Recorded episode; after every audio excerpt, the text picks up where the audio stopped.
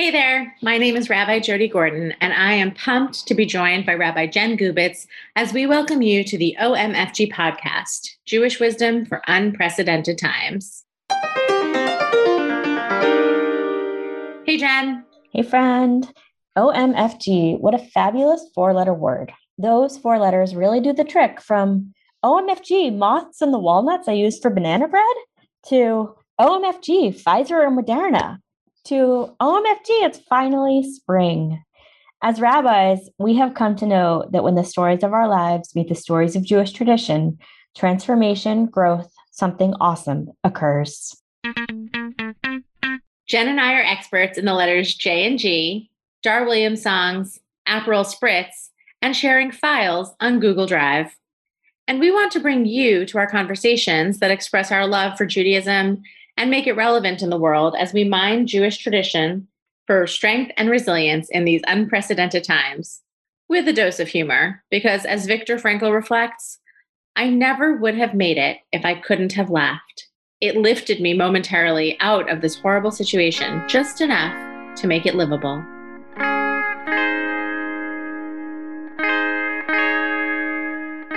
This week, we're talking about counting and the spirituality of waiting.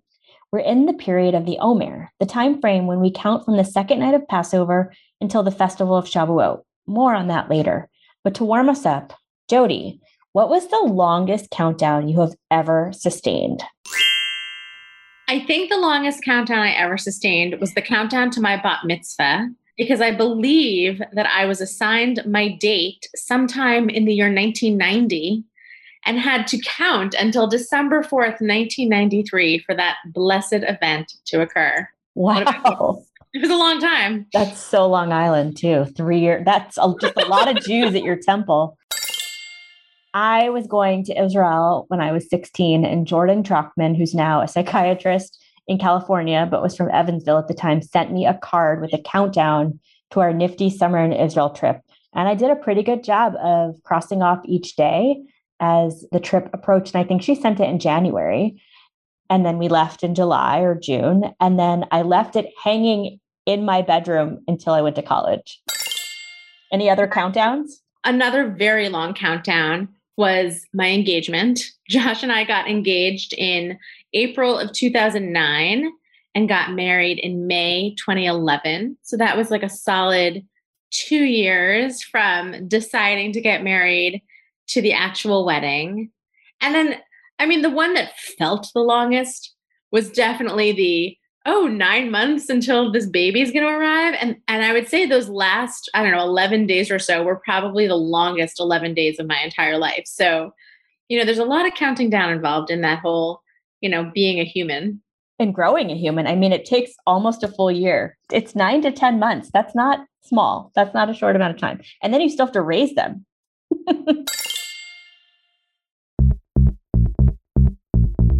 So, as Americans, we have plenty of countdowns. When sending a shuttle out into the wide expanse of space, we count down three, two, one, blast off.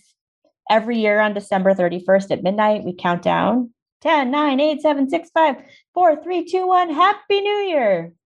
And as the days become longer and brighter, kids count down to summer break or sleepaway camp, especially this year. A lot of kids count the first 100 days of school. And many of us count the first 100 days of a presidential administration.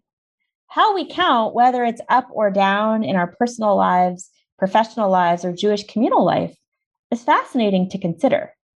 So, Jody, can you tell us more about the Omer? I would love to. So, the Omer is actually commanded to us in the book of Leviticus. We begin counting this period that we call the Omer on the second day of Passover. And an Omer is actually a sheaf of one's agricultural bounty. And this ritual is a vestige of the counting of the ancient barley offering at the temple in Jerusalem. So each evening, the new day of the Omer would be announced, continuing for seven weeks, full of seven days, until we reach the 50th day. And on the 50th day, we celebrate Shavuot, the holiday in which we rejoice for having received the Torah on Mount Sinai. And it's this amazing mountaintop moment. So, unlike a typical anticipatory countdown, however, in the case of the Omer, we count up. With the ritual formula, each night we say, for example, today is 22 days, which is three weeks and one day of the Omer.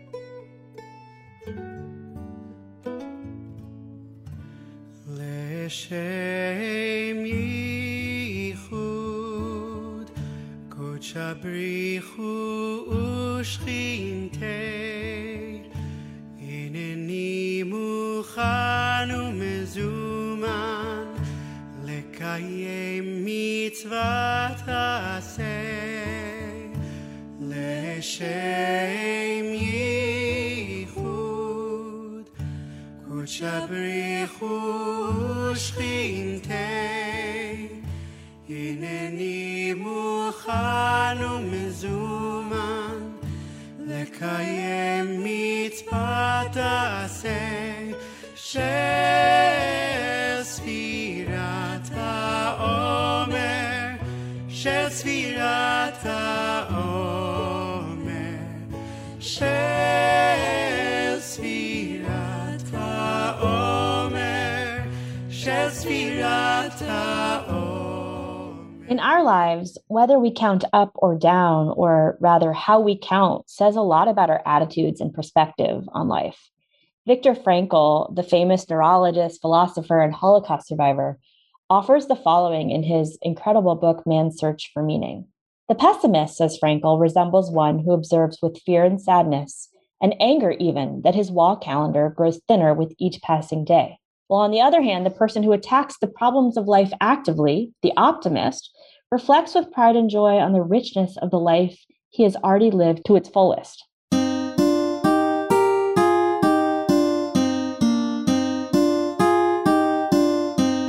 He continues by saying, What will it matter to him if he notices that he's growing old? Has he any reason to envy the young people whom he sees or wax nostalgic over his own lost youth? What reasons has he to envy a young person? For the possibilities that a young person has or the future which is in store for him? No, thank you, he will think. Instead of possibilities, I have realities in my past. Not only the reality of work done and love loved, but of suffering suffered.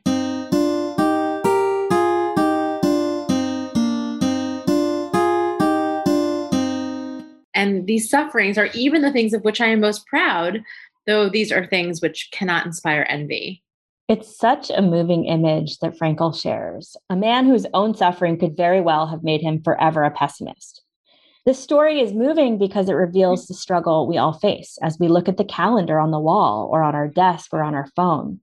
Sometimes we look at this calendar with joy, sometimes with regret, sometimes with relief, and sometimes with awe.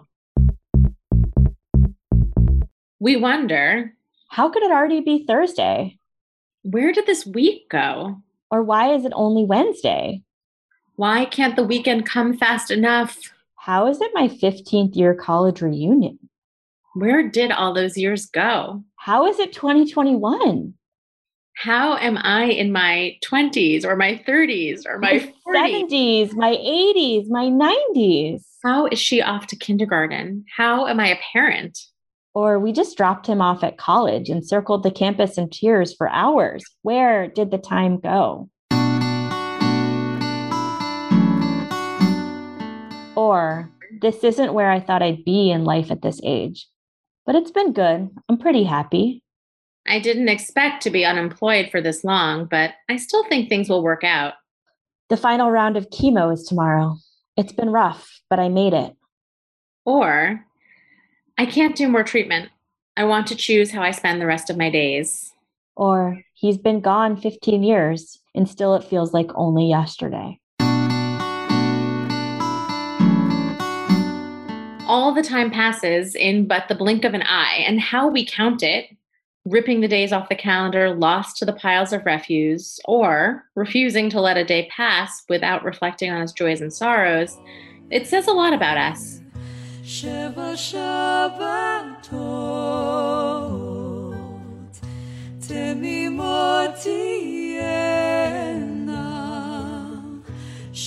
Shabbatot.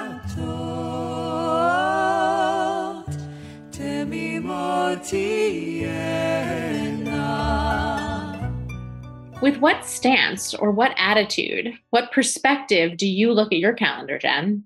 Okay, I wish, hope, dream of being an optimist and living that fully because that feels healthy. It feels hopeful. And I think I'm a pessimist. I think I suddenly wake up one day and the time has passed, and I'm like, how did that happen? What was I doing? What wasn't I doing? Was I fully present? So, my desire to be an optimist pushes me through some of the pessimism that I experience in certain moments in my life. What about you? I think also, like, I'm a mix, but I think I'm a controlling optimist. I feel like I have a codependent relationship with the calendar. Like, I'm constantly aware of it. People sort of laugh with me, maybe a little bit at me that I have like calendars memorized, but there is something that gives me a sense of control or safety or security knowing what's about to happen. And so like my calendar to say that it's important to me would feel like an understatement, but more that like it's something that needs to be really like synced into my brain at all times and that I'm sort of always hyper aware of. So I'm not quite sure what that says about me. Yeah, I think how we relate to our calendars talks about our relationship to time, right? Who owns your time if you're the one that puts things on the calendar, or if you have someone else who puts things on the calendar for you, or if you have other people in your life whose lives need to be calendared in? I like the idea of being a controlling optimist. and that somehow I have so many calendars on my calendar that I like the idea that actually that is a way of really being intentional about how I use my time. There is something though about the pandemic that has shifted that in a way that at first felt really scary and sort of it left me feeling unmoored. And now a year later, it feels like this sort of like this little bit of delight where you know, like I, we have really full lives. That's the best case scenario, right? I have this amazing career and job that I love. I work in this congregation that has tons of things going on. I've got two young kids. My husband works, right? Like I, I hear you on the lots of calendars. And pre pandemic, I think part of that controlling part of me was about making sure that none of the balls dropped, right? If you're constantly juggling eight different things in the air, a calendar felt to me like the safety net under which it all was protected. And then we stayed home, right? And then things existed either not at all or on a computer screen. And actually, with that, there came a new freedom. And so, for instance, you know, you and I are recording this on a Wednesday afternoon. And as we're having this conversation, I am remembering that I didn't put confirmation class in our family calendar tonight. And in the pre pandemic times, that would have meant something very different for me not being at home and my husband suddenly finding himself, you know, on his own for bedtime. Whereas tonight I'll get home and I'll say, hey, by the way, I have to sign on for confirmation class at seven. But that means I'm going to be engaged in the life of my household until 658. And so there is this way in which like I think the pandemic has helped me play like slightly faster and looser with the calendar in ways that are probably good for me yeah, I mean, we don't have to factor in travel time now, right? So, we're being pressed. Yeah, no hard pants, no jeans. For those wondering what hard pants are, they're anything that are not made out of comfy material, including jeans, slacks, corduroys. And if they have a button, they're really, you should consider getting rid of them. I mean, buttons and zippers are basically trafe. so there's more to the Omer than how we count up or down, right? Or our relationship to the calendar, the space between Passover and Shavuot.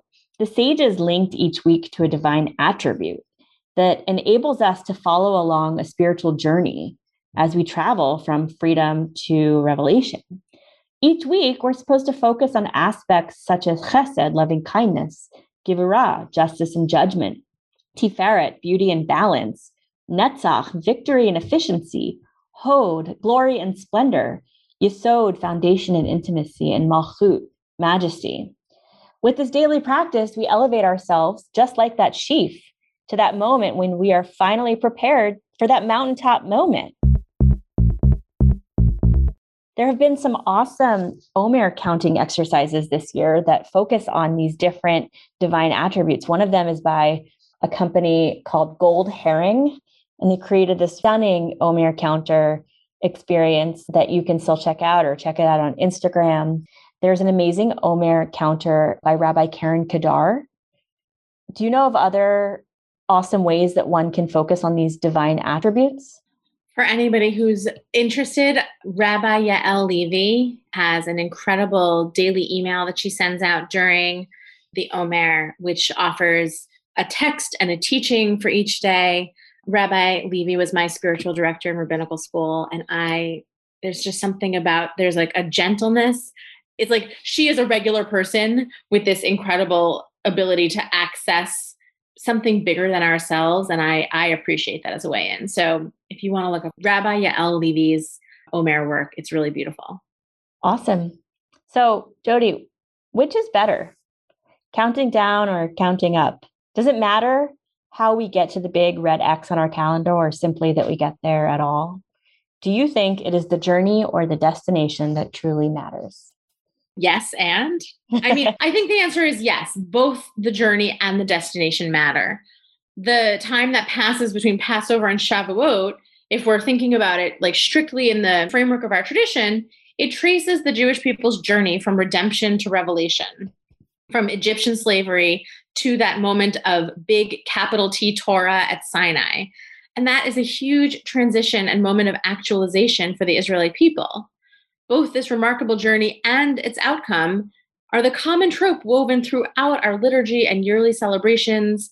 We see it, we reference it, we talk about it, it becomes encoded in how we do Jewish throughout the year. So even if you did not begin counting the Omer, you're hearing this and you're thinking, wow, what day are we on? It's almost the 33rd day, Lag BaOmer. If you're thinking, thanks for telling me, I guess I'll have to do it next year. I want to invite you to consider jumping aboard this auspicious count up. So, first of all, something that's awesome about this commandment to count the Omer is that it's actually designed for anyone to do, no matter your gender, no matter your identity. And if you miss a day, you just do the next day. You can always just jump on the carousel of counting. And so I want to invite you, whenever you hear this on the, the 37th day, to think about this experience of counting and this and your relationship to the calendar. If you're waiting for something, how does this rhythm of the Jewish calendar help you hold that time? Do you notice any changes in yourself? Are you aware of the season in ways that you haven't been before? And no matter how many days you do it, what does it feel like to do a daily practice? And how can you hold yourself accountable. It's a really awesome metaphor for our time because counting helps us weave together hope while we may experience fear, and certainly pessimism and optimism. And our work right now in this pandemic and in life is that even if it doesn't go well one day, the goal is to keep it on, try again the next day. I really love that. You know, I'm thinking about the listener who says, like, great, Omer, I'm not counting barley. Shavuot, not my holiday. So it's like, you know, what does this practice mean to you? And I think that one thing we haven't said yet is that there is this mountaintop moment that it feels like, as humanity, global humanity, like we are all waiting for, right? Which is this feeling that the pandemic is over and I think we've talked about this before, Jen, that it's not going to be like flipping a light switch, right? It's probably going to be more like of a, a sliding the dimmer up and down from the darkest days of the pandemic toward something more expansive where there's greater freedom and safety in being out in the world. And for me, I think that's one mountaintop moment that I think is worth thinking about, like how we count up toward it. What are the steps we take toward returning to life? This past weekend, I had an amazing experience. I got to fangirl so hard for Dar Williams. I was invited to participate in a Showing Up for Racial Justice book club group at which Dar Williams was a guest speaking about her book, which is on building resilient communities. And she has this whole incredible theory on positive proximity, right? How do you build strong, vibrant communities? Is you weave together, right? All of the resources, both human and natural, that make the place that you live special. And I asked her the question how do we return to real life? Right? even that term positive proximity, for a year and a half, we have lived under the assumption that there is nothing positive about physical proximity, that it's dangerous, right? That it could get you really sick. And so, zooming out from that, right, how do we go back to real life? And she said something that really changed how I am thinking about what I just described as like the mountaintop moment of being post pandemic, which is that she thinks about it as when you're coming out of a dark tunnel, if you were to just sort of pop out at the end and step out into broad daylight, your eyes would hurt, right? You can't see all of that bright light all at once without it having sort of like potentially harmful effects. So, what are the ways in which we start to inch our way out of the tunnel? How do we inch ourselves toward the light? And I think that for me is the way that I'm thinking about the Omer and what does it mean to arrive at some great new destination, whether it's the holiday of Shavuot or right that first time that you get to go be with friends and family and you realize wow this feels amazing to just be sitting here and laughing together So, speaking of things coming into the light, it feels like we can't let this moment pass without naming the moment that is unfolding in our broader Reform Jewish movement right now. For those who have not yet followed the story, this week news was shared that a rabbi who held prominent positions of leadership, both in major Reform congregations as well as at the Hebrew Union College, had been accused and admitted to significant sexual impropriety with young members of his congregation and students. And this news comes on the heels of other similar allegations against rabbis in our movement. It's clear we're living through a watershed moment as more of these stories come to light. In this time of counting, we are really wrestling with the question of accountability and what happens when people in positions of power abuse their role. So, one thing that really stood out to me in the story, as related by Rabbi Angela Buchdahl of Central Synagogue, is how meaningful it is to the victims to finally feel heard. In this case, to have their stories told and taken seriously after more than 35 years. We've talked a lot in this episode about the spiritual experience of waiting for those mountaintop moments. And it just feels important to name that teshuva, which we can define as accountability or as repentance, has no expiration date. There's definitely a connection between that counting, watching the years pass from the time these women were first abused, and accountability. This moment we are witnessing now, as stories are shared and a process of teshuva hopefully begins. My hope and prayer is that others who have been victimized, hurt, or abused will see that there's value in continuing that climb upwards toward accountability and hopefully towards a time of wholeness and teshuva and peace.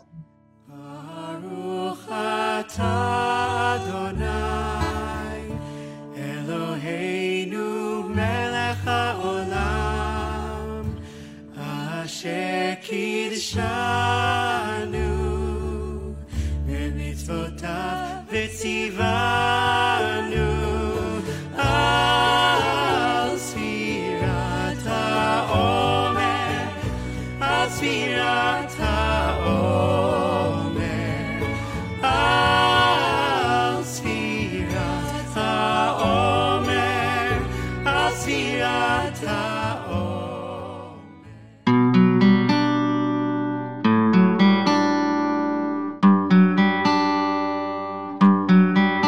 This episode of the OMFG podcast was brought to you by Rabbis Jen Gubitz and Jody Gordon, sound and musical effects by Leslie Gubitz, and featuring the Sfirata Omer Nigun, written by Rabbi Yosef Goldman, Rabbi Shir Yaakov Fate, and Rabbi Zach Fredman. To hear more music by Yosef and colleagues, check out his CD, Open My Heart, at yosefgoldman.bandcamp.com. Shuli, what's your favorite F word? A fan.